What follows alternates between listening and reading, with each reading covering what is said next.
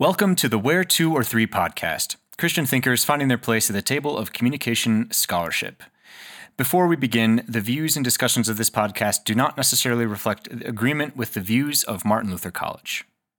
All right, let's pray.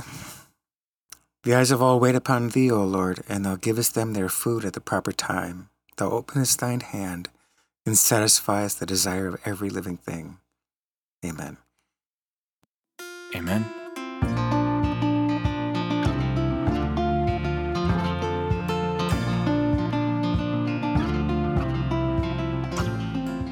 I mentioned that's a prayer my father used to pray every now and then. He would shake things up from Come Lord Jesus. That's why I do the King James Version. The eyes of all waited, wait upon thee, O Lord, just because that's how Dad did it. Dad, Dad had mm-hmm. these and thous were the language of his heart. He spoke in that formal way, just in his personal, personal prayers and stuff. Thee and thou. So anyway, so John, Martin tell our tell our listeners what happened. so we are recording episode uh, episode two with our with our guests for today. So this is episode two for today. Uh, we had a little glitch in the previous episode. We'll see. Maybe we have to re-record part of the conversation. Not exactly sure what happened, but we've got uh, we've got Keenan here to formally introduce him uh, for the first time.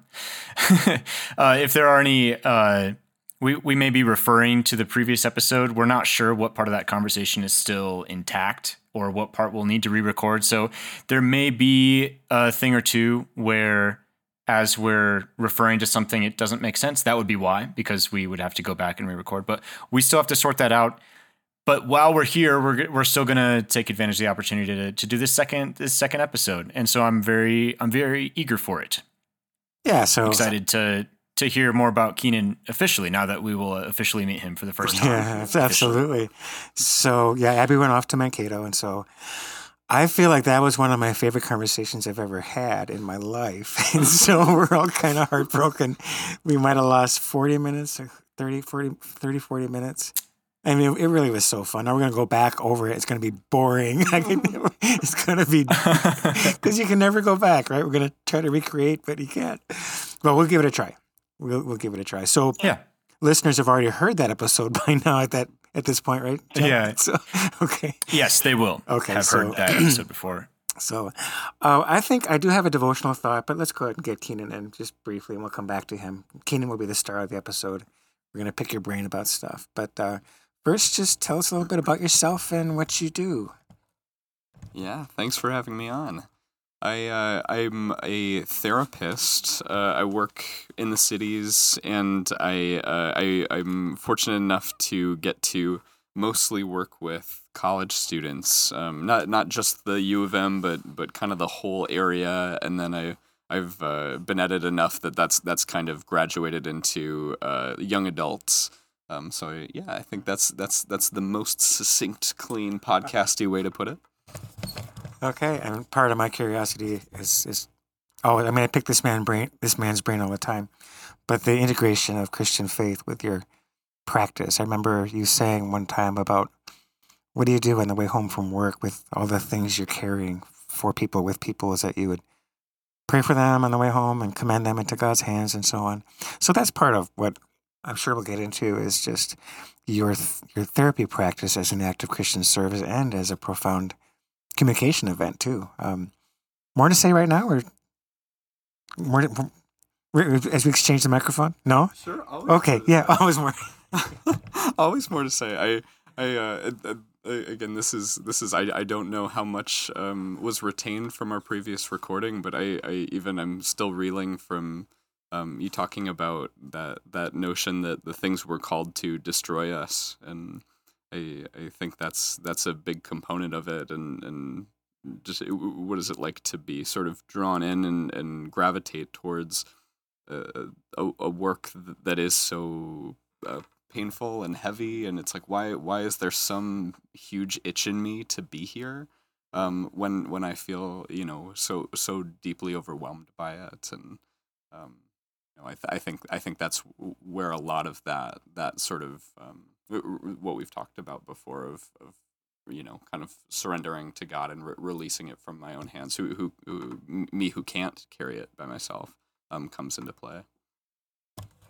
Yeah, what we what we talked about too that makes me think of is what a discouragement discouragement it would be, admitting how heavy the work can be, to think of it as on the outside of Christian living, as if it's sort of sort of irrelevant to your service to God because it's not in church, you know. And so, yeah, we'll get into all those things, and I'm looking forward to that. So, a bit of a devotional thought. I'm going to read from Zechariah chapter 14 might sound kind of random when you first hear this, but it strikes me as terrifically important. So, on that day, this is Zechariah 14, on that day, referring to our day, uh, the day of Christ in the church, the day of the church. On that day, holy to the Lord will be inscribed on the bells of the horses and the cooking pots in the Lord's house, will be like the sacred bowls. Or, sorry, and the cooking pots in the Lord's house will be like the sacred bowls in front of the altar Every pot, every pot in Jerusalem and Judah will be holy to the Lord Almighty, and all who come to sacrifice will take some of the pots and cook in them, and on that day there will be no hunger, and so on, in the house of the Lord Almighty. And so, what's striking about that is you think about a, uh, let's say a compartmentalization of life. So you compartmentalize into life. Here's the church part of my life. It's Sunday morning, and here's the rest of my life, and those two are walled off from each other, and the one doesn't mean much to the other.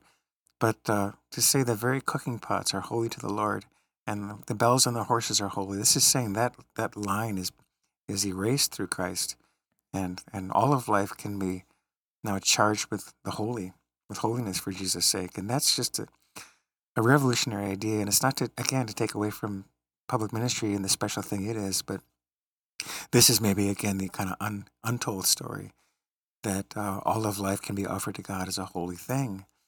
And there's no degrees of holiness. There's no this is more holy than that as far as callings. There's being holy in Jesus and, and not. And so, uh, just for my essay, so again, it's called Unleashing Our Calling. It was a symposium essay at a seminary a few years back. I was quoting from a book by Studs Terkel. This is from the 70s. And so it's a it's a compilation of oral histories. He just goes and interviews people about their working life. And it's really kind of a sad book when you think about it. Let me just quote a little bit. Terkel writes This book, being about work, is by its very nature about violence, to the spirit as well as to the body.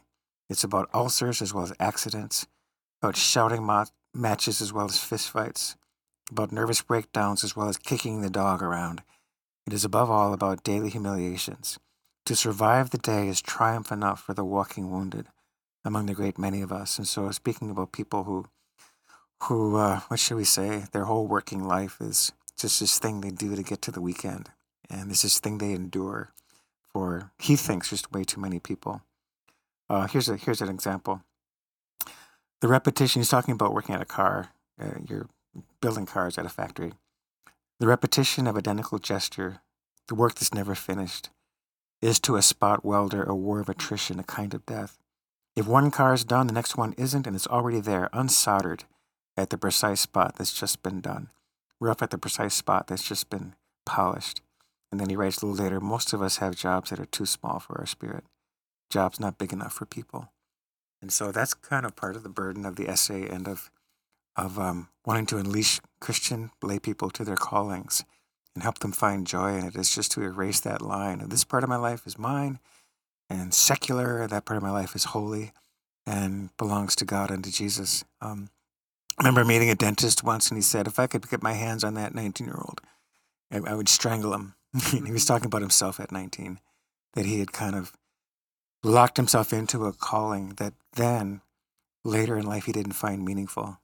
And of course, he's the person I'm thinking of that needs to, to hear this all these episodes and hear this speech about no, no, no, no, no. It's God has you where He wants you. There's no mistakes, and all of, all of this is not secondary and outside of your true uh, Christian living. You know, and so yeah, small devotional thought based on that prophecy that says no, no, no, no more compartmentalization, no more, no more dividing life into two parts. And so, anyway, react to that if you like, either of you. Yeah, I think the the part that I like the most and this is also from your essay, is the the sense of you know the church gathering and scattering and gathering again as a continuous cycle and the the necessity of that and how important it is to to not compartmentalize. And there's um, that that I struck it struck me as um, I'd, I'd never thought about it that way of like being the church being scattered uh, and then brought back together, and then what is allowed to happen now because of that, and what's necessary to happen because of that. And it's it's a it's an interesting kind of we're we're talking about kind of an interesting dichotomy where you're sort of simultaneously saying how how do you kind of honor like that that this is the whole of you and and the the you know kind of your your work is just you know just as much a part of that Christian living uh, at, and at the same time we were uh, just a second ago talking about how how do you create separation there? How do you how do you possibly kind of hold, hold these and then live your life at the same time? I, yeah it's very, very it's it's a difficult one. Yeah, yeah. I think people need to wrestle with it seriously, and but first it starts by opening up the doctrine to them, so that every square inch of my life is redeemed by Christ, and every second of my life is is His. And so, another way to say this is to no longer to no longer say about some part of my life mine, and say about another part of my life, like Sunday morning, His. And if we can just uh, that's a starting point, maybe to to begin to integrate better. So you've already heard from Keenan. Let's um, maybe introduce you more formally. mm-hmm. Um, I guess I, we're going to keep forgetting what we recorded, what we lost in the last episode, but we'll keep trying. so uh, both uh, your mom and I have these stories about you that just little micro microcosms of Keenan. And so one is that Connie was talking about something that was distressing to her, and you, you don't even remember this probably, but you were sitting on the couch and you just said, "Yeah, that's hard." So it was just a it was a reflection of feeling. And she talks about that to this day. And to you, that's just your bread and butter as a therapist, is those those communication skills. But for me, it's one time or mentioning to you a nightmare I'd had more than once. And I just saw something come over you, Keenan, that all of a sudden you're therapying me. just because you just go into this, and I love it. I mean, it's done it's done so sincerely, but uh, I, I think your calling is just so part of who you are, and and um, it is without any question a service to God that you are offering. And so, um, what's the question we have for Keenan to get going here, John? Well, you started talking about dreams, and now I'm curious. but uh, yeah, maybe maybe start there. Like, what, is there something about that that is central to your practice, or like, is it a theme that comes up, or what what is it about dreams that that piqued your interest in that moment? Yeah, that's a good question. Uh, you, you know, well, I I could probably just like spur on about dreams for forever because I think they're fascinating in their own right. But I I think in that Mhm. moment, um, it, it was well, it's it, maybe it's it's kind of uh, something we're exploring here as well. It's it's almost a chicken and the egg kind of thing with a calling because I, I I I'm not sure I would have done that. You know, like six years ago. Mm. Like I I I it's it's an interesting thing where I you know have not only kind of felt felt called to therapy, but then also it's really you know dr- drastically changed how I show up with people. Um, and and so again, I I I, uh, I well, I remember the nightmare. I can I, I can I can viscerally feel it in itself, and so I, I, I think there would have been uh, uh, maybe maybe a little more sort of uh, panic or unease or, or or what have you. Then so I I uh, that that's I guess my best answer to it is is less less an interest in dreams and more more kind of that genuine worry and feeling more able to kind of show up there because I felt your worry. I see. So it's so it's more about the context of you know who you're talking with, who's sharing the dream in that case, than than the fact that the, that a dream had, because that's kind of an ubiquitous, you know, going on for most people. Most people have a dream. Most people have nightmares, but when that person's right in front of you and talking, now it takes on a whole different layer of what to unpack. Hmm. Yeah, so I pick this man's brain all the time, as I maybe have said. and one issue will be no surprise to Keenan, but I'd like to get him talking about this on air in our podcast. So um, I took a course at Mankato State where you also went, John, and it was called Interpersonal Helping Skills. It was an elective outside my program, but it was really about the skills of the listening skills applied to a, a therapy kind of setting. And I got a strong sense from the instructor that the therapist or counselor is like a blank wall. and we're just not supposed to react to things. We're just supposed to, you know, just be the blank wall, and people can project on you all they want. But and so that's kind of what was in my head for a while, and then, you know, I met Keenan, got very interested in therapy, and uh, read a person, Irvin Yalom, is a classic group group counselor kind of guy, kind of the guru of that.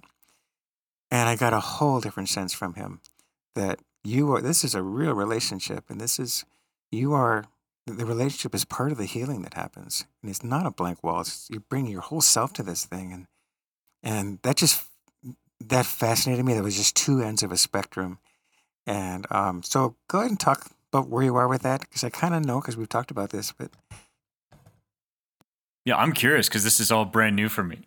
Yeah, yeah, that's a good question. I, I totally, I, I, I can't tell you enough. It's, it's one of the things that's actually made it feel a lot more appropriate, or, or, or not appropriate, appropriate, uh, approachable rather um, where I it was uh, like like in you know I remember sort of quaking in grad school and feeling that that sort of like whoa you know you're they're they're you're sort of maybe doing a little bit of skills work but they're also running you through like the DSM and you're there's you're, you're just learning about like you know bipolar disorder and and all the you know like every every sort of challenge you might face um, and and that one of the things that that's the most grounded and kind of helps you come back to yourself is uh, that they hit over and over again like the most important thing uh, you know in that room is your relationship. You know like ab- above anything else it's your relationship. We and and beyond that we have so much research to back this up. Like this this is the the biggest predictor of meaningful change um, and and it sound it, it it's it almost feels kind of counterintuitive, especially when you're in school for it and you're like you're like trying to you know it feels like you have to know all the theory and get the skills down and be ready for whoever walks in your room. Um, but it's it's almost almost kind of a form of radical acceptance where it's like you you can't be um, you can't be truly prepared. You, you, this is going to be a totally unique individual person with their own story and heartbreak and challenges for you um, and the thing you can do every time is is be a human for them. Um, and I, I, I think that's something that I, I like routinely, you, you know, like I, I put above anything else. Um, even I, I, I would go beyond that to say, you know, especially being newer in the field, um, uh, uh, having only worked as a therapist for five years, I, I often still have to find the balance with that too, because I, I think I, you know, I'm working with young adults. Like we're right, we're talking about just you know games and fun things, and like it's it's easy to sort of lose yourself and kind of even even vacate some of the professionalism. But I I think uh, you know that's that's often one of the most important things is is fe- like like you know the having a relationship there, and then if you if you really dissect it, it's it's about um, you know, g- giving them a, you know, having a person who genuinely cares about them, you know, having, having a person who who is there and wants to listen and and is you know like that that's that's that's who you open up to you know? It's it's it's that's that's the setting that actually sort of fosters change and and that the the the sort of blank blank slate um, notion is is you know some people I think absolutely still still do it. Um, it's it's a little a little more uh, Freudian, um, but I but I also I, I yeah. my, my, first boss actually she was like like you know what i i i don't believe in sharing anything like do not do not let them know anything about you i think was her big thing like you can have a relationship but don't really you know let in any self-disclosure of any kind and and she uh she talked about sort of I, I wore I wore my ring once and I never saw that client again and, and kind of attributes it to that. So I, I've I don't know the the people stand in different places, but I I my initial response to that is be how could you have a relationship with someone when you close off your walls so so tightly? Um, but man it's been a, it's been a minute since i've been in uh, dsm-5 i forget i forget those but that's uh tell the layperson it, what, it is very what dsm is. Oh yeah, it's the uh, the uh, basically I, we always call it the the Bible for therapists, um, but it's it's basically the the rundown of um, you know kind of the, the the the current iteration of our understanding of different you know like psychological disorders and how we categorize them and um, could could spend a whole podcast on the politics behind the DSM Yeah. because you know it's like what what Yeah. what in human behavior is a disorder. Um, but uh, yeah, it kind of help, helps with diagnosis and is about you know insurance billing as well, all that stuff. Yeah, because there's something that always bothered me about that blank wall approach, and that was, um, so what does wholeness look like? What does being whole and a well integrated person look like? Well, it means you're capable of having relationship, right? And that if the counseling relationship is a one way street, then it then it becomes not a real relationship, and so it just seemed to me like a built in limitation. How far can I take you if I don't take you to actually having a relationship that's that is more than a one way street. So does that make sense? Can you respond to that? Or? Yeah, yeah, totally. I uh, and and it, and it is a balancing act too, because I, I guess uh, right. It's like I, I want to take you there. I want to show up. Um, and and at the same time, this is a unique relationship. Like I can't go all the way. I I, I one of one of the the scariest I, I think things I've experienced is having a um, a, a client look really deep into my history, like pull up like my wedding website and everything. And I, I was just, you know, it like, oh, it gets under your skin. You're like, oh, I, what? There's, it's, it's sort of a, this violation of privacy. Um, but it's a, again, a kind of a strange, um, I don't know, dichotomy at the same time where you're, you're trying, that they're sharing so much with you. Um, so I, it, I, that to say it is, it is complex. Um, and, and, something something I really wrestle with, um, to be honest. Yeah, because I can see how it'd be very close. Like very quickly, you can err on the side of sharing too much, and then all of a sudden now it becomes it blends that line of you know, you know, this is the role that your actual friends in real life are supposed to to take on, and I can't be that the whole time. So yeah, I can see how it'd be tricky. Yeah, I think Irvin Yalom, um, he's a secular guy. He's just really interesting. Yes, he hmm he writes about being in a relationship. Then that when I sense something from you, that I'm gonna just trust that instinct and guess that other people in your life may be getting the same thing, whether it's a demandingness or manipulate manipulation, whatever it might be. And that's just another way to get at that the relationship itself is sort of a tool in its own right. And you're saying there's limitations to how authentic and genuinely two way it is a unique relationship. But um, what are your what are your thoughts on on that?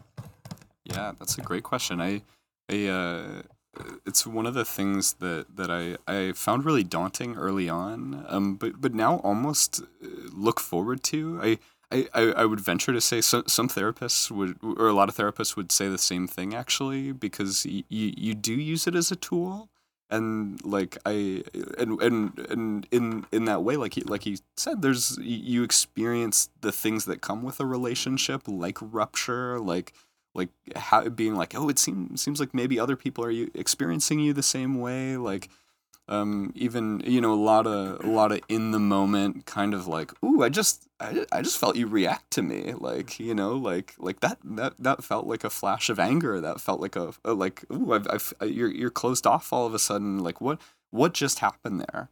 Um, and the, the that actually I think again it used to be it used to scare the heck out of me. Like you know it's it's it's like the the sort of thing that you wouldn't necessarily be naming with your friends in real life um, but then that's that's exactly why it is so kind of uh, meaningful to do it in session because the, no one does that to you you know no one no one asks you that Yeah, in my Yeah. So oh, go ahead, John. oh, you go. Well, in You my go in my field, of course, in communication, we call that immediacy, which is, which is yeah, it's a rare thing because it's so intense and so vulnerable. But here's here's what it's like being in the room with you. That we actually can kind of meta communicate in that way. Here's what I'm getting from you. Here's what I just felt right now from you. That's that's fascinating because I think that would be a catalyst to to open some good doors. I would imagine in a person. Is that kind of what your your practice is like? I'm, I'm I know nothing about therapy, so I'm very I'm very curious. Um, the is it almost like are you mostly having a, a normal conversation, and then when you run up against one of those you know moments, and you, you say let's pause and unpack that? Is that kind of the strategy that you usually take, or what is your usual approach like? Yeah, that's a great question. I I I, I I'm laughing because I, I had a client uh, or I've I've had clients even even kind of say like, "Oh, you're sneaky." Like like you really like you know caught me off guard there. Like like I I that Yeah, is yeah. totally my approach. I, I everyone absolutely kind of goes at it with their own style, and and if I, on on a maybe arbitrary therapy spectrum, I I really am bad at the like worksheets and the really hardcore Yeah. treatment planning and like let's get your depression from a 20% to a 30% you know like like that stuff just isn't Yeah. how i operate um, and that, that I am much more uh, what, what what you call person centered or um, narrative of a therapist, where I'm like I want I want to know the person in you and and that that it will like I- like I it kind of kind of talk talking about flow state earlier like like it is about sort of like let's let's get into this place where we're we're just talking and you're just you're just uh you know really just you know uh, reaching that place where you're talking without thinking um, kind of projecting onto me and uh, and and then all of a sudden it's like ooh I, I felt I felt something in that moment. And you just kind of weave the conversation towards that emotion um, and and it just kind of opens more and more um, it's it's sort of like wading into like a cold lake um, you know where it's you know Yeah. you, you don't just start the session and be like tell me about your mom and your trauma like you know it's it's like let's let's let's kind of see, see ease what you feel able to share in this in this space here Yeah.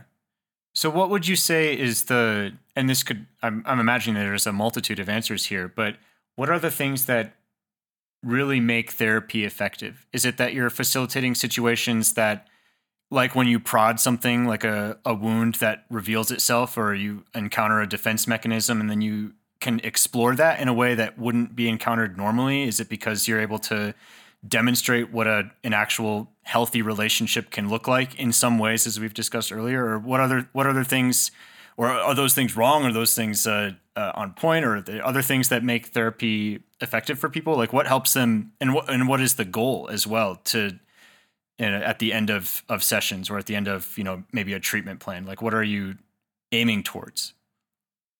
Yeah that's Sorry, that oh. was like 15 questions, so I, No, I think no, maybe I, I asked too many. no, no, it's it's it's not only hard hard because it is. I mean, it's a it's a multi layered question, but also it's it's hard because it's you know one that I think is it's it's the question that splits people into theories. It's it's a question that you know Mm. I, I I ask myself all the time. Um, you know, espe- especially in those moments where you're like, man, that wasn't a very good session, or like I just feel like I'm not helping them. Like, you know, it's it's when the doubts kind of creep in. It's it, it make it's it's you ask yourself the question of how how does change happen? Um, I think is what's what underlies like what makes an effective, um, you know, ther- therapy experience or therapy relationship. Um, and and that that again, I, I think part of the hard reality is is there's not sort of a singular way that happens. And and that's even part of why we encourage people to like shop around for a therapist early on is because you know y- you got to find a person you mesh with kind of kind of similar to like what what is your calling? It's like you've your your brain operates in a specific way. You've got gifts in the way you think and and you're going to really click with certain people um, and change change for you is going to happen in a specific way. Um, and so that's that's I think uh, in terms of what makes it effective um, I think I think the big thing or at least maybe I'll, I'll answer just from how, how I see change happening. Mhm, um, but mhm. I, I think it is uh, kind of kind of giving giving people a, a space to kind of have have an emotional honesty with themselves, you know, where you you really can, you know, I like like uh, creating habits, you know, for forming some really like you know meaningful life change. I think is is is helpful. It is demonstrable. Like you know it, it does make a difference especially in those really debilitating life places um, but if you're talking about the meaningful arcs of change you know what what change you know our psychology to you know alleviate this problem i, th- I think that is a, a deeper honesty with ourselves ab- about whatever that might be you know our, our self-esteem our past traumas our fears our avoidance or you know the list goes on and on. But I, I, I, I think that that would be my best answer. And and that's part of why talk talk therapy is so meaningful is because it's it's it, it challenges people. You know i've got people who who tune out the whole rest of the week you know, you know, just just you know, d- doom scroll and smoke weed and, and just do all kinds of things just just to turn their brain off as much as they can, and then and then they challenge themselves so tremendously when they're here for that hour, um, and and it's when it can come in, and it's painful, it's hor- it feels horrible, especially when you turn it off all the rest of the time. But it, but that that's when I see change really happen. So this is great stuff. I I've seen research into the effectiveness of psychotherapy that I'm not sure if it's controversial or not, but it goes to that no matter what school of thought, no matter what professional skills, people seem to be getting help at roughly the same rate. And and the research goes like this: like if you ask the the helper to what you describe the fact that you help them, they will talk about their school of thought and their skills. Talked about the person who received relief from painful thinking or whatever, that they'll just say, Someone listen to me. You know, and what could be controversial would be in that field of helpers professional helpers to that's what I'm doing. I'm just listening to people. Mm-hmm. is is that and and I think I even saw one study that said people that have a good have a really healthy support system of their own find a path through their painful symptoms at a similar rate. So you're providing just sometimes I've thought about the the healing power of just having in your life one truly wholesome relationship. One really healthy and I would add if it can be Christ centered and Christ obsessed, all the better. But um, can you relate to that research and get a thought about it? Go ahead. Oh, totally, totally. You're you're you're dead on, and yeah, talk talk about the the kind of meaningfulness of communication within you know therapy. Like it, it I, I had a. Uh, he was the I, I, think the dean. It was it was one of those people who's like always around in your graduate program, but you're not totally sure who he is. Um, but he, uh, yeah, yeah, yeah, I think we, we, can all relate a little bit. A staple, yeah, staple. Where I'm like, I could not name your title, but you you were a really lovely guy. Um, and he he would always say um, like like all of these theories, all of these you know approaches to therapy, they're all just the same fish in different wrappings, and um, and that, that, that that's that's the case, right? It's like you know at, at the end of the day, they all have about the same effectiveness. We we have a lot more sort of you know, re- CB- CBT or like cognitive behavioral therapy is easier to study. And so we have a lot more sort of uh, evidence based research through things like just behavioral therapies. Um, but but that being said, like if you if you do just kind of tune into people's you know uh, reports of effectiveness, it's it's pretty much the same across the board. And and that's uh, kind of right what you what you come down to is is that th- that relationship that that sort of um, yeah, yeah. Like uh, this, this was meaningful to me. I felt, I felt heard. I even had right. I had a space. I had a meaningful relationship to come back to, and um, it, that's that's freeing in and of itself. I think. I'm just grabbing the microphone yeah, rem- because I like the rhythm we're in here. We're kind of taking turns asking questions, which is so fun. Yeah. So your turn, John. no, I was just going to say that all of this kind of reminds me of, uh, I believe it's Cooley's Looking Glass Self. The idea that the relationships around us help formulate the you know the opinions and thoughts that we have about ourselves as well. And so it's not surprising to me that the mere act of listening of which you know reflecting i would also count as list, like a listening skill to accurately reflect what people have said to you and to to hear them in that way. It's not surprising to me that that would be helpful in maybe dismantling some of the ways that they've picked up how to perceive themselves from other people or from other past relationships which might have yielded some trauma or things like that. And so to, you know, give a new place, a new mirror to look in or to be seen from, uh, it's not surprising to me that that would be by itself the most useful thing, especially from the perspective of someone who's coming from a place of trauma. So, yeah, that's all I had. Just bringing in the Cooley's communication. No, totally, dead on to it, and and and how it, it can even it can be, I mean, deep, deeply healing and and also uh, painful. Like when when you've got people yeah. who've like I've I've never had this relationship in my life. I actually feel pretty pretty deeply unsettled with the thought of of me getting this space, me being the one who gets to talk here, um, and uh, that that that yeah, because they never have. You know, it's it's um, yeah, I, th- I think it's unknown, uncharted exactly. territory. It's scary. That uh, sort of breaks my heart a little bit when you think about. So yeah, I love that reference, John, to the Cooley principle that you're looking to the social mirror to see who's looking back at me and how are they looking back at me? Do, I find worth there? Do I find someone of value and importance? And so I, I, I think that gets right to the core of what I imagine is healing um, about the therapeutic relationship. So I gave you a book at Christmas by Larry Crabb. I don't remember if I told you the backstory to Larry Crabb. Okay, so not entirely kosher from our from our WELS uh, Lutheran perspective, but author. I used to read everything he wrote, like a book a year, because he was just at least asking the same questions I was asking. So reading an author over the course of a decade, I just saw him being on kind of a trajectory, and that was that he wouldn't have said this early on, but more and more he wants to turn someone away from the professional relationship to the church. And more and more across his books, he was saying, not in any way to dismiss the, the helping professions, but to say that the church has within it more resources than we realize to do significant good in the help of other people.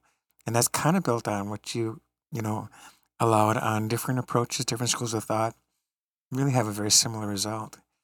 And so, but that the, that the church, that one Christian offering another, not in a professional way, but offering their full attention and I think the same communication skills or skills much like what you use in your practice, that there's more potential there for the ordinary Christian to do something significant for a fellow Christian. So I'd be curious what you think about that and what would you say to the I don't want to say ordinary Christian. We just said there's none. There is no ordinary Christian. We're all we have these high and holy callings. But what would you say to a Christian not in your profession that wants to do more good for people and like especially the communication side? So answer how you like. Wherever there's a lot going on there, but go ahead. Yeah, totally. I yeah, I already I'm like this is gonna be this is gonna be a little bit of a journey maybe, but I because uh, because I'm almost tempted to take it back to kind of that that that role again of um you know of, of vocation and I. I, one of the things I, I've been thinking about the most, I, I mean, hearing the devotion today and, and kind of sitting, uh, you know, present in uh, the last uh, one, the podcast we recorded is you know the the it's it's kind of a sacred thing getting to be with people at the beginnings of their life and the beginnings of them thinking about vocation. Um, it's something I've I've taken really seriously. Um, and uh, and talk about breaking your heart. Like it's it's it's pretty you know daunting. Like it's it's terrifying. You've got right like like the dentist example you mentioned. You've got these nineteen year olds deciding their entire lives and um, and and I, I think maybe more importantly than that, feeling like they have to nail it, feeling like they really have to get it exactly right in this moment, and they're they're just starting. You know, the, I mean, if you want to get as technical as their brains aren't developed, or or to the place of like they've barely lived in the world. You know, they've barely gotten a chance to see sort of what what is my calling, what am I drawn to, you know, where where do I belong, and uh, you know that, that that even takes for, for some people you know their entire lives to figure out and so I, I think one of the things that um to to kind of connect back to your question I I even remember when I was moving towards being a therapist like if if I'm being really honest with myself there was there was a, a sort of level of prestige there you know there was a level of like like I, you know, I was, I, I don't know if you remember this. I, I was applying to like PhD programs for, uh, for again, if I'm being really honest with myself, no other reason than a PhD felt like I should have it to be appreciated and respected. Like you know, like that. That was the thing to do. That was the best education you could get. So you, I, I should, I got to do that. Um, and and now now knowing much more intimately what the difference is between a master's and PhD level therapist, I'm very glad I did not go on to get a PhD. Um, you know, I, I no interest in testing or, or, or uh, you know um, assessment or anything at all. But um, I you know I, I I think about the the fear I had and that that pressure to kind of get it right and like you know make a living and like all this stuff and uh, the big piece there was it was it wasn't including the meaning at all. You know it, it it had nothing to do with kind of what is what is the purpose here? What what am i actually doing for people? Um, and that's that's i guess uh, what i what i'm seeing in a lot of people as they enter into that stage of life is is like i I, and, and, and, and feeling so defeated is I, I'm not I don't have that purpose you know whether whether both both on the level that is I I'm not feeling called to these things um, that I'm feeling pressure to do um, or feeling forced to do. And then same with I I don't feel that sort of uh, you know meaning within God to do this this work. I'm I right kind of like some of the things we've talked about um, you know the idea of being a layperson even has that connotation.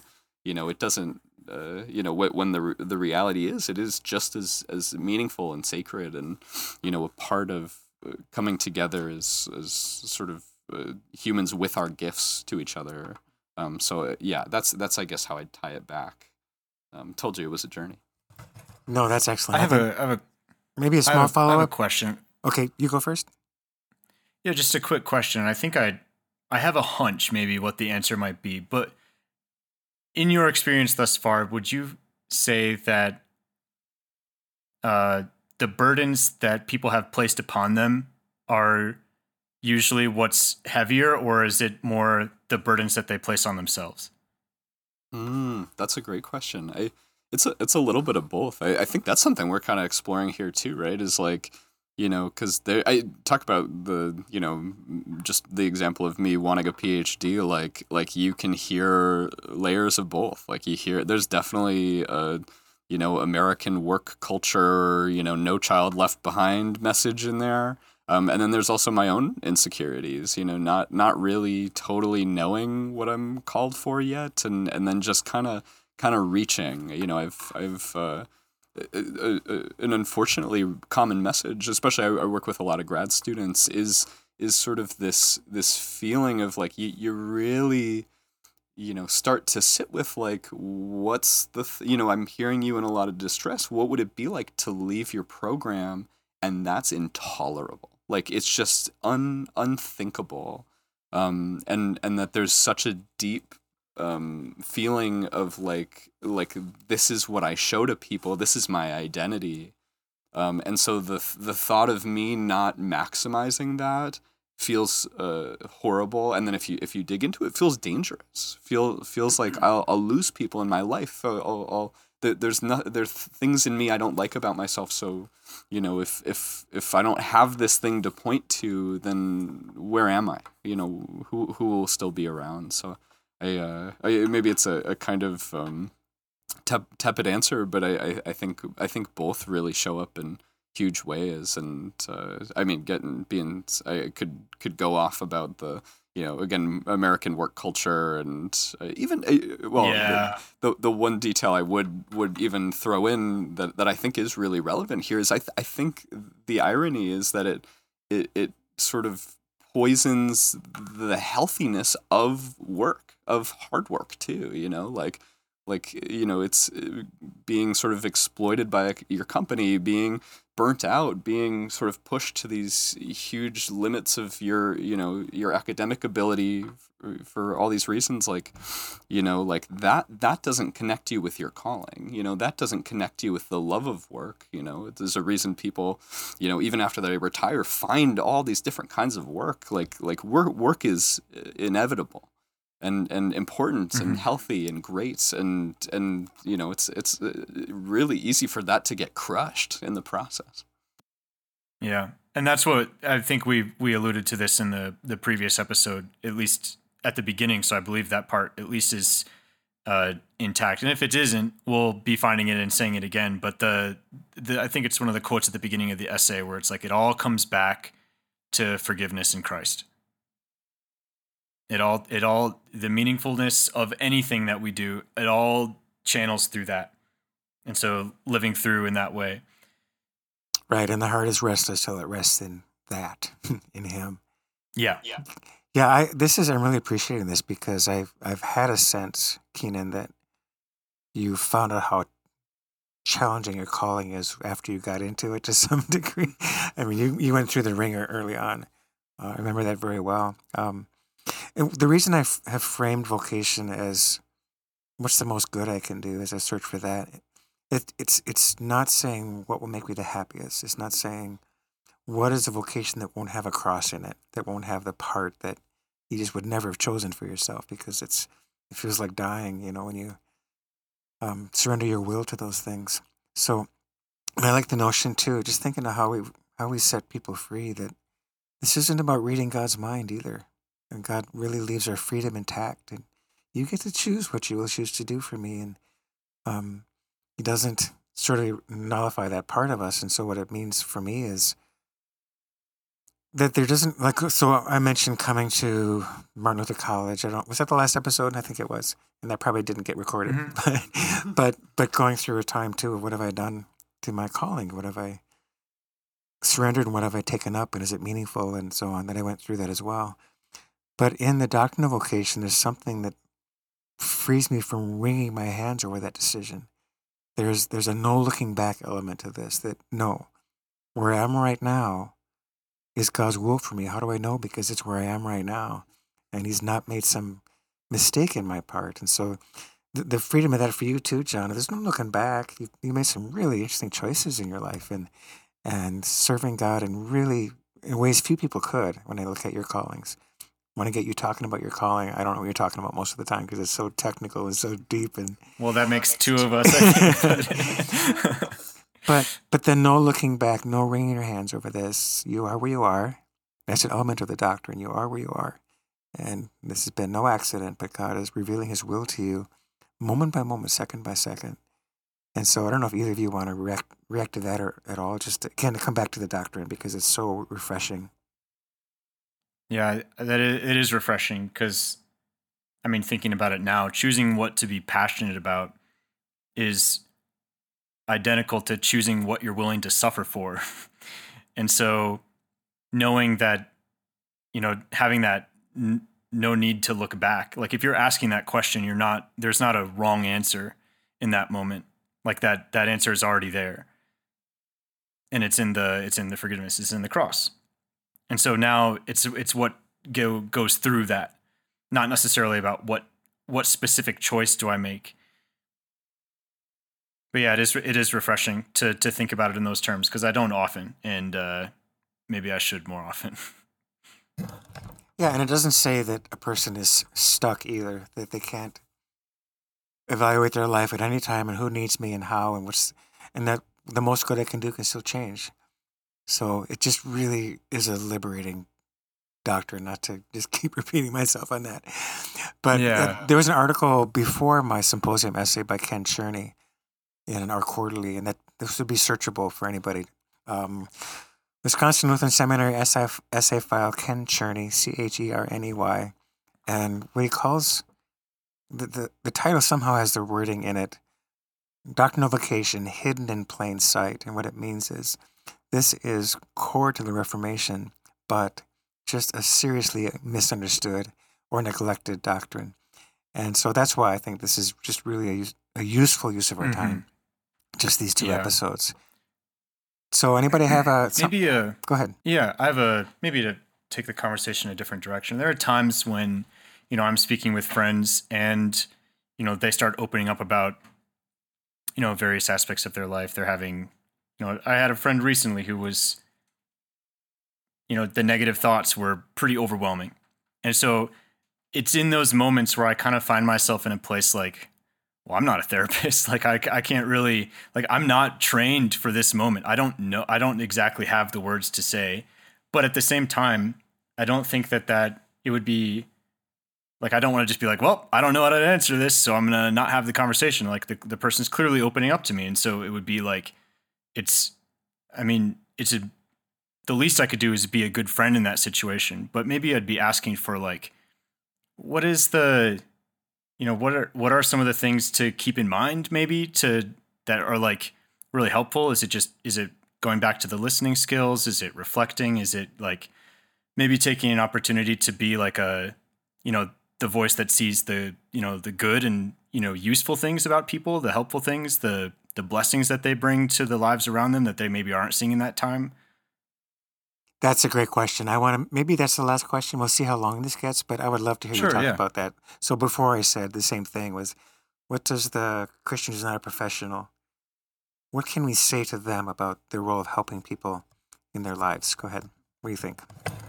Yeah, yeah, that's a great question, and I, I, uh, a, a couple different thoughts come to mind. Um, but one of them being that you know it is, it is I I think uh, maybe maybe kind of comes back to that that same struggle and and why that idea of the relationship is so important is so grounding um because the same whether you're in a therapy office together or you're just with a friend who's hurt or grieving you know the the most important thing is the relationship you know it is the human connection and and that that's uh, you know again kind of kind of a really great breath of fresh air is like there there is nothing i need to say here you know there like like that that feeling of i, I don't i don't have the words like like that's i i um i, I remember when mom's uh, dad died or, or i'm sorry no it was it was when her mom died and we were at that funeral and I, I felt that so viscerally where it's just I, I I don't know what to say. Like I you know I, I didn't get much time with her. I see her in so much you know so much pain. Um and it was just like hey like like let's let's just be here. Let's just I, I just you know hugged her so much and and and we were just there together. And and and like throughout throughout that that that time you know just just let it come up as she wanted it to come up. And I I think that's that's maybe the core of it is uh, like you know take take the pressure off yourself. Just just that they, they them opening up to you. That's that's that's the thing. It happened. You're you're there. Um, you're through the gates, and and they'll tell you whatever they need. Um, they'll they'll communicate it to you, and and any any amount you can um, kind of uh, lean back from that is, is helpful and that that was I guess the second thought that I was going to add is that I, I, I, I have to fight that in myself all the time. And I I've, I I couldn't tell you the exact quote but um you know it's it's something along the lines of you're you're you're showing up too much of, uh, with yourself if you're trying to fix the problem. Um, and uh, that that's that's something I try to challenge all the time is like you know obviously we're professionals we have resources we want to show up but but at the end of the day, one of the just the, the things that actually matters the most is being a person like a, a human being listening to another human being and and that's that's that's probably what I'd what I'd say to you there is just just just listen. You you don't have to fix it. Um, you can't fix it. Yeah. Um, and that's that's a beautiful thing. Yeah, I think the oftentimes I the burden I put on myself is the harder one in those in those moments. But it's it is refreshing to hear that like being in a position where someone has shared that with you is already more important than you know anything you could have said in the first place. Yeah, Brene Brown would say uh, one response she suggests to a person who's suffering is, she says, "Whew, I don't even know. I don't even know what to say right now. I'm just glad you told me." And and she says, "Rarely does a response make make things better." Which you could quibble with that, but but I know what she's trying to say. She says, "What makes things better is connection."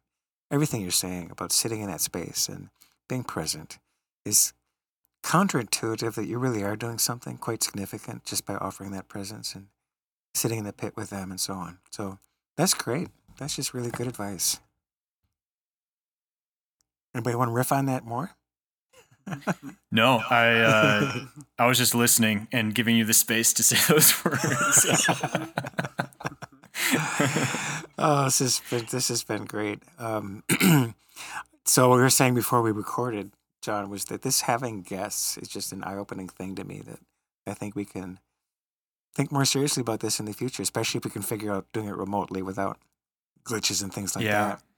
So this is yeah. Once we get some of those, once we have a, a rhythm to it, it'll be really exciting. We'll see how many more uh, different topics we can bring into the fold. Maybe there's some, you know, I'm sure you have more interesting guests than I do from, oh, from my part of the world right now. But but uh, well well more pertinent to this um, the topic of our podcast, of course. But yeah, it, it's uh, it's been a joy both of these episodes. I think we'll we'll sort out the one that you've already listened to. So uh, take that as you will.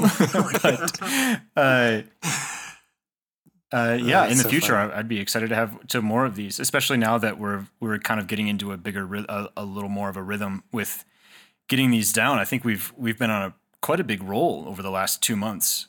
Yeah, Yeah, I'm on a reprieve as far as the extra things I'm doing during the school year. So summer gets crazy again, but I'm really enjoying having time for this. Like every week almost for a while. We've been together, so that's really cool. Yeah. Yeah. So I talked a Very lot neat. in the last episode, including the lost stuff. So I didn't have a dessert, um, but I will have a dessert this time, and it'll be one of our one of my family's classic stories. So I'll get to that when it's time. Anybody got want to go first? Dessert? No, no, I, I think you saying that story will give me time to think of Okay. a, a unique one. So you're gonna just, you're just from the tune me out while. I'm talking. You're just gonna tune me out. No, no, no, Okay, no. Got I'm. I'm got it. I, I will try to. Uh, Keenan, you got I'm all something ears. warmed up? You got to think too. Yeah, I I will uh uh take take advantage of that the other one got the the other uh, uh chunk of episode got deleted and reuse my dessert, but I I just I Oh, sounds good. Yeah.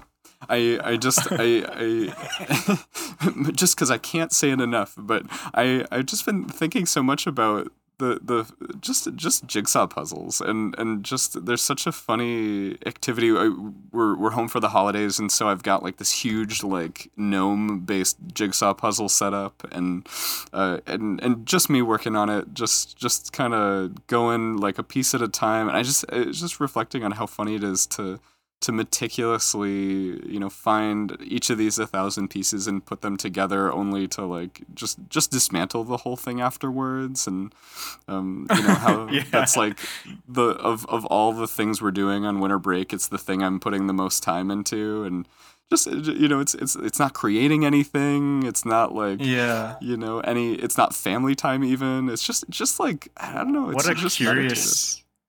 Yeah, what a curious choice to opt into the Sisyphean task of totally putting another puzzle together. Yes, it is my boulder, and I will find I will find every piece of these gnomes, uh, and then and then dismantle it no, with with no I'm no, you know no picture or anything, just like no memory of it even happening. But it right, it was like you Mhm. know it was just su- such a like like flow state. It was just such a like meditative Yeah. thing that the yeah I I just it's it's such a funny hobby that I, I just adore that has no outcome other than kind of a peacefulness. So I, yeah, that's that's that's Mhm. probably the best dessert I got. Very curious. Because the oftentimes when I'm doing a puzzle, I've been, you know, other people have started it before I get there. You know, my mom, my grandma will start working on a puzzle. They bust out the 2000 piece and they start they start working on it and and I'll kind of join in a little bit and I'll be like, I got my one piece in and then I'll and then I'll kind of check out. But it's it's interesting because usually the the puzzle scenario facilitates conversations that wouldn't happen in other places in my life. So it's kind of like a catalyst for something. But it, to to be so um, versatile that it could also be used as like a, a state of tranquility and flow state is such a what an what an interesting thing to unpack. Yeah, I was gonna say I, I um in, in in your scenario I'm your grandmother uh, because I'm the one who who is on my side of the family uh, have that reputation of I will set out this two thousand piece puzzle and then there will almost be this like migration uh, you know over the next Mhm. week and a half of like different family members kind of right putting in their one piece. And it is it is kind of a nice like like you get the conversation with them as they come and di- you know different people join me over that time. But then you know at the end of the day you've sort of all created this thing together.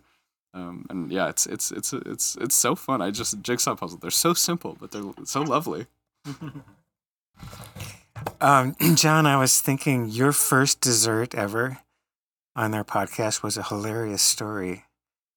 Can you tell a brief version of that? I don't want to have you say all the same stuff, but I don't remember which story it The- was. the elevator. Uh, oh no no the awkward elevator story no it was uh so the the brief version is that I made a fool of myself trying to introduce myself to a stranger who I thought was attractive um at, at a nerd convention in Madison of all places so that's probably the funniest short rendition I can No, do. no, no, no. We need the elevator part though.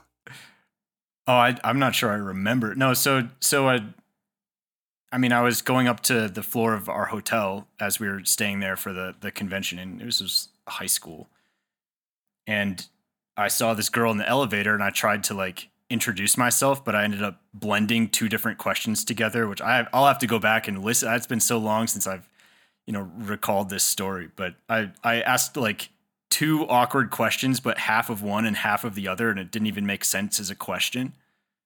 And then I got off, and it was like I went the wrong way in the hallway, and like went past again. And it was just it was just you know almost as awkward as our endings to these podcasts. You know, it was just really bad. It was really bad. Allow me to refresh your memory a little bit. Oh, please. so you, you're going to make your escape from this elevator from Hades, whatever. And like you, t- so you, you turned right and you ended up, there's a wall there, right? And Oh yeah, and yeah. so- I turned into the dead end. so, so your, your plan was to just stand there in that corner, wait for, waiting for the elevators to close, right? Oh yeah, yeah. And then the elevator yes, I door closes. Yep. So I was And- like, I went the ahead. wrong way. I've already made a fool of myself asking two nonsensical questions melded into one, and so I'm just gonna like, I'm just gonna not go through the you know total embarrassment of walking past the elevator doors again. and and so finally, I think it was like there's a ding, and I look up, and there's just a mirror right there, and she's just kind of like looking at. Like, what is this dude doing? Why is he standing? I still corner? don't know. I still don't know. Oh, that is so funny. So good. So uh, I had a great communication class this year, just for discussion. So anyway, they were all giving their two minute talk on influence. Everybody tell a story about someone that influenced you, and and uh, we finished a little early, and they were like, "Hey, tell a story, Professor." So I told this story. It was kind of well, I'll get to why I put in that context, but so the story goes like this. There's a backstory. And the backstory is that uh, for a while in my family, among my siblings, I was kind of the famous one in the family. You know, conferences and write books and stuff and whatever. So my brother John met this woman and introduced himself as John Paustian. And she said, Paustian, are you Connie's brother? okay. And he said, Yes, I'm Connie's brother. And then he said, And Mark Paustian is my brother, is my brother. And um, the woman said, Who's he? And so this, this was just the greatest story ever told in my family. This is so that's the backstory. Anyway, the story that I told in IPC then was getting to getting to say goodbye to my father. So it was our last conversation ever in this world, and I'm in the hospice care, and I thought for a long time about this moment. Like, would I have the courage to cut myself open and just talk and say everything you want to say? And I was so glad I did. I, my girls were both in the room; they were young, so I think their memories are more about freaking out over someone, you know, grandpa about to die. But but got to say all these things to my father, like spoke to his fear about being too busy as a pastor, you know, and just no dad, what a great childhood you gave us, and how do you thank the one who gave you Jesus, and so on, and just spoke to those fears, and and it was just really I have my hand on his head, like almost kind of in blessing, you know, and it just as I as I got to know students over the years, I've thought, man, I got to say everything you could wish you could say, you know, to a father. It's just you can honestly say these things. So, long story short, I mean, I said at one point, Dad, you've been following Jesus your whole life for 85 years and never once seen his face. And so, when when it's time to go, you go. We'll be fine. You know, we'll see you. But you go. And so I, I kissed him on the cheek and said, I love you, Dad. And he said, I love you. And we are both, I mean, the whole room is crying. There's, there's just Connie and the girls and me, but everybody's crying. Dad's crying. I'm crying.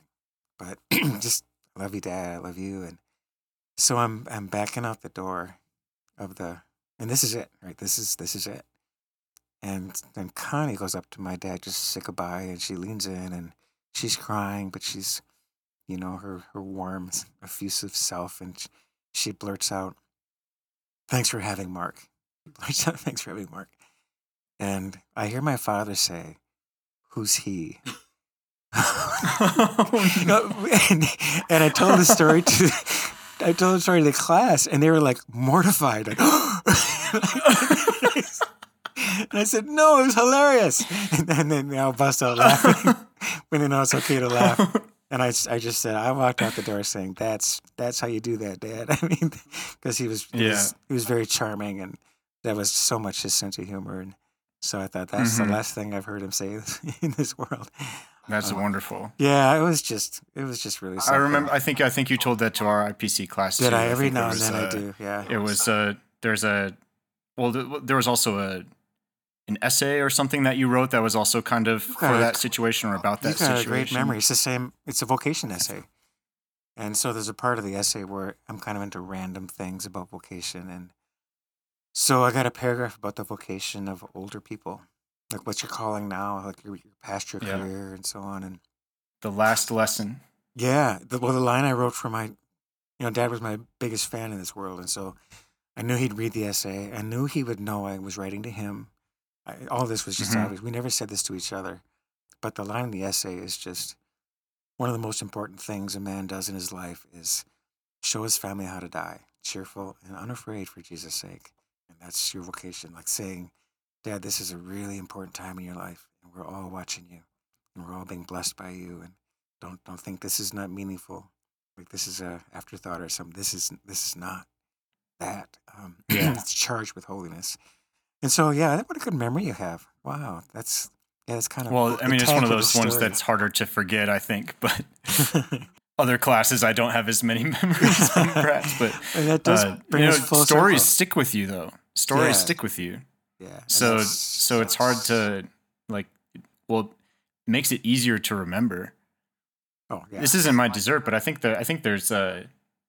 I mean, people who do memorization challenges, they turn it into a narrative. So you're trying to memorize a deck of cards. You have, you know, each one of those, you know, each number is a certain object, and each, you know, suit is a another type of, you know, color or something, and then you're able to, you know, place those objects in very specific paths in a room, and it creates a narrative of just what things you find in what order, and you just remember it so much easier.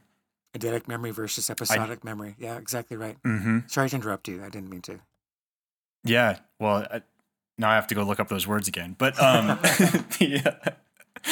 No, that's that's. I do remember a lot of the the stories are are much easier to to recall. Yep. maybe that's maybe that'll be my dessert today. I'm just changing my mind right now. So I watched two things in the last uh, in the last couple of weeks. Um, there's one called the the Boy and the Heron, which is an interesting Studio Ghibli film. Um, it was a it was a bit of an experience. It wasn't it, it the narratives from that of that type of medium. It's a anime animation um, film, and it's very almost ethereal, sometimes abstract, interesting creatures. You know, herons that talk, other worlds, things like that. But it, it does. It's so sometimes it's hard for me to to think of it as like narratively you know we were talking about narrative cohesion in one of the previous episodes and so sometimes it kind of wanders a bit far off from where i'm trying to figure out like i spend most more of the time trying to figure out like what's actually going on here but then you see the thing as a whole and it's like it's woven together so beautifully just everything that ties together and you know maybe i didn't understand every step of it along the way but it was a it was an interesting experience for me so i like that medium i like that that style, even though if I don't understand it as much all the time, but it's like it certainly gives you things to look for when you watch it again. So that one I saw, and then there's also a, I think it's on Hulu right now. There's a mini series called Murder at the End of the World, and given that we've been talking about murder mysteries for for a couple weeks, I saw I saw that one. There's a few moments where it's like, eh, it's a little bit, you know, is that necessary? But um, for the most part, I thought it was pretty well done an interesting mystery, little twist. Um, I won't say any more, but I, I thought it was interesting. So I'll give an update on the actual murder mystery that I have in, you know, after it happens. So Yeah, we're we're about to do a third episode on the wildness that is uh, the Boy and the Heron as a movie. I'm I'm ready to go. Let's go. Just just Oh, do interesting. a whole hour. Let's just try to understand it because I do not understand. How many, did you see it a couple times or? No, just the once we we just we we did the whole like movie theater premiere and everything, and we're like so excited. Mm-hmm. And I've I've never understood a Studio Ghibli movie less. Um, it, it, it is stunningly beautiful, and there were like 18 themes that were all over the place. I yeah, it was a wild ride. Mm-hmm. But it, it it all it all winds up where it needs to in some way. I don't I don't understand. So it's it's not like a typical story. These ones, it's very it's like childhood experience, almost dreamlike, where you're just trying to figure out like what does all this stuff happen? Things happen that aren't explained, and then maybe don't even matter, but yeah, they're very interesting. Those those films. So good dessert, guys. Um, Keenan is a king of cultural references too, not not just games, but big, big, huge thank you to both Abby and Keenan Smart for being on our program. And likewise, this won't likewise. be the last time. This is the start of something. A true joy. A true joy. Absolutely. Thanks for having us. It's, yeah, was was so much fun. I love talking. Appreciate it.